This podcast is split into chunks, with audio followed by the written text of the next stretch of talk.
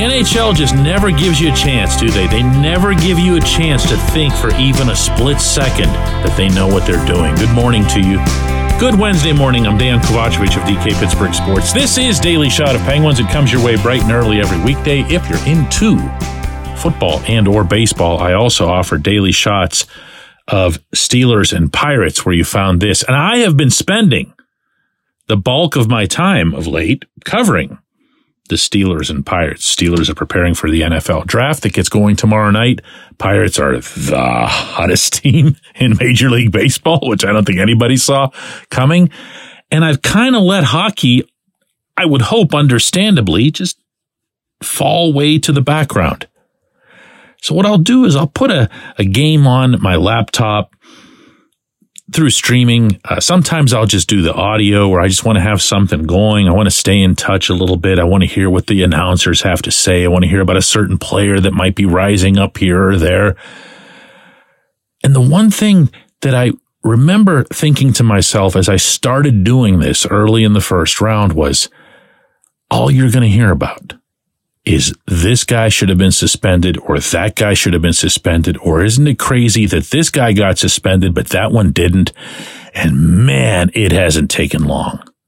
This league is, has been, and will remain for the foreseeable future a complete joke when it comes to officiating itself. And I'm not just talking about the stripes on the ice. In fact, I'm predominantly not talking about them classic case the other night.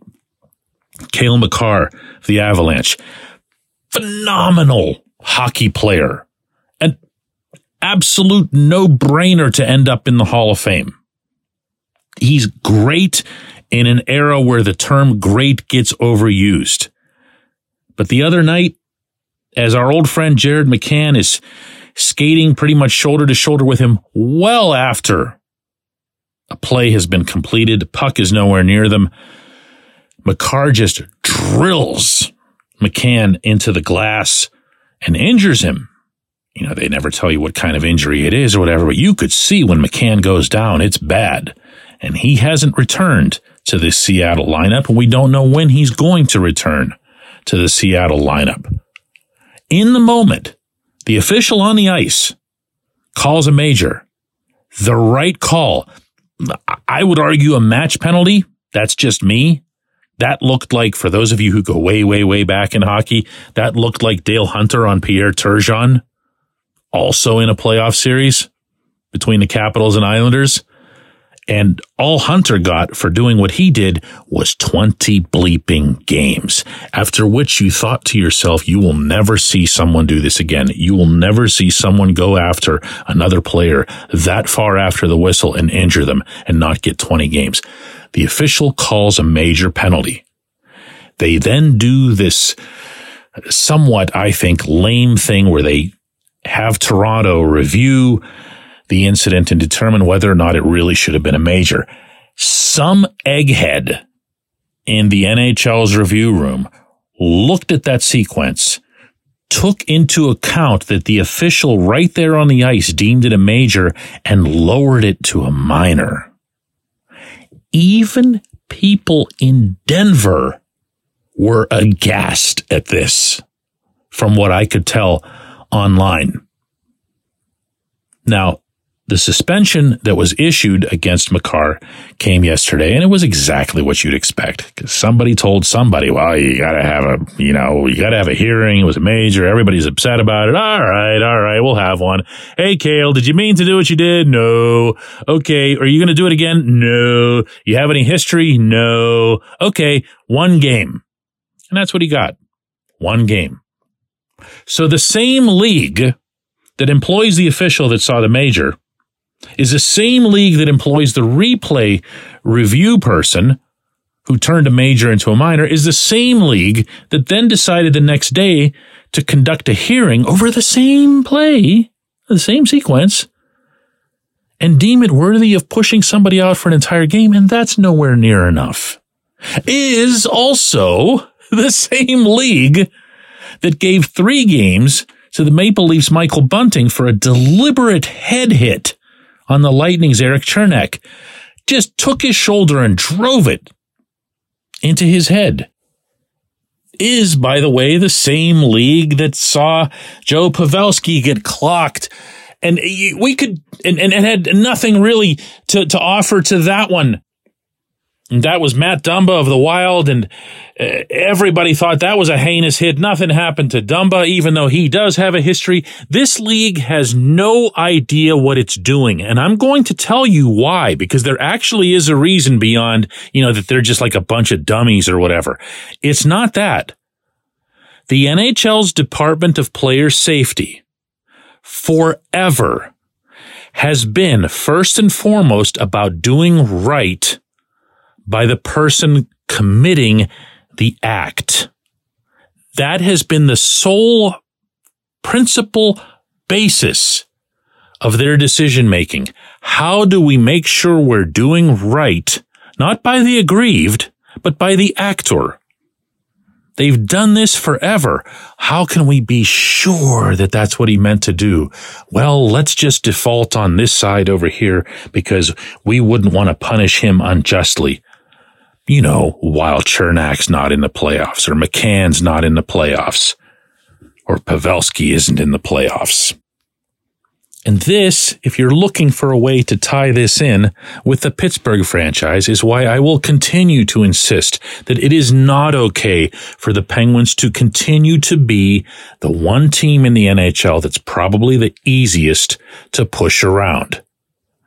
They cannot continue to be a team that tells Sid and Gino in particular, hey, fend for yourself.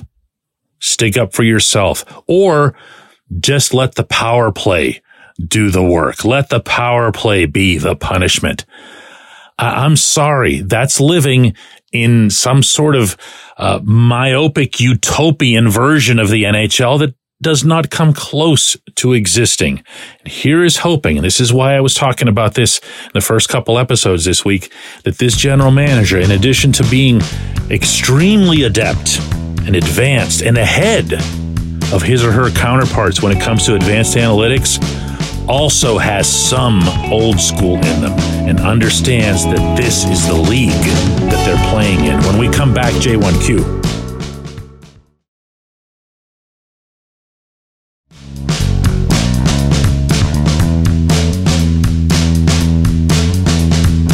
Today's J1Q comes from Brian, who says, Hey DK, how do the Penguins approach the cap situation and fix this bottom six that Ron Hextall created going forward? Brian, I'll, I'll make the little addendum here to your question and note that it's both of those situations that Hextall created, meaning the cap and the bottom six that they've got. The answer is going to have to be that those players arrive at a really low cost. Now, you can say, well, how's that possible? Where can you find someone who can contribute on a third line or fourth line that's going to be in the million dollar range? And I'll come back with, you know, Danton Heinen. But I'll also come back with Evan Rodrigues, Gasp. You know, uh, Erod had a period there where he looked like the steal of the century in putting up 20 goals in the first half of a season. Then he went stone cold after that, but he was still a good player. He was still fast. He was still energetic. He was still passionate. He was still everything that this team's bottom six this past year wasn't and he could have been had for a song. You know how we know that? Because he was had for a song in several consecutive years. He'll, that's what I'm seeing. If I'm building a bottom six right now for the Pittsburgh Penguins, out of the current group, I am keeping one player and one alone. That's Drew O'Connor. Anyone else you'd have to really, really sell me on. And, and I don't even want to hear, oh, but we're stuck with Jeff Carter or Mikael Granlund. No, no. Nobody forces you to put them on the ice. Okay. You can be stuck with their contracts if you can't find a creative way to move them to, uh, you know, the Coyotes or some other team that needs to be taking on salary, uh, add cap, uh, add draft picks, whatever it is. If you can't pull that off, nobody forces you. Nobody. to play them. You put them up in the press box and you tell them this is just how it's going to be. If you don't like it, you're free to retire. And from there, here again, I'm going to mention the combination of analytics and old school thinking. On one hand, you want to find these bargains wherever they are. You want to find a player who's in the million, the 1.5, even the two range. What you don't want to be doing is going and grossly overspending on a Brock McGinn when a Brock McGinn can be found on any random street corner in Newfoundland. You have no reason whatsoever to pay someone like that real money. Find yourself some guys who are uh, the skate through the glass types who can kill penalties, block shots for you. And you know what? Occasionally pop a goal. But with the top six that the Penguins currently have, and this is presuming that Jason Zucker would be retained, you really don't need that much five on five from your bottom six. So does this seem doable? I don't mean to make it sound easy just by, you know, saying, well, do this. I don't think it will be easy. I think there's going to be a ton of work that's got to be put into it. I think there's going to be a ton of research. There's got to be a ton of getting everybody in your entire system of evaluation involved and say, listen, we, we, we need to come up with four or five players here. And by the way, is there anybody in Wilkes-Barre who could do this? Can Sam Poulin bounce back on and off the ice and make a difference in Pittsburgh? I don't know. Can Valtteri Puustinen be that guy? I, I don't know. Haven't seen them, you know? but I do know that they don't cost much. And I do know that they're here and they've at least played this coach's system in Wilkes-Barre. Let's see. Let's find out. But that's still not going to fill out your bottom six. You still need to get yourself some impact. And I do believe that one or two of those players is going to have to be NHL type players. Now, you're going to ask me about Ryan Poehling. You're probably doing it right now. And look, I loved what I saw from him when he was on. I really did. But when you have a back problem, and that's my understanding as to what Poehling's had is a back problem, um, he's going to have to do some significant work to convince any potential suitor that he's ready to be healthy for 82 games or even 70 plus or whatever. But you can't have someone come in and take a roster spot and be a cap hit and everything else and then participate in like half the games. I really, really, really liked him, but you can't force somebody or wish for somebody to be healthy. I appreciate the question. There's a lot more meat on that bone and we should get to it in, in greater detail at some point in the future. Let's do another one of these tomorrow after a few more suspensions in the National Hockey League.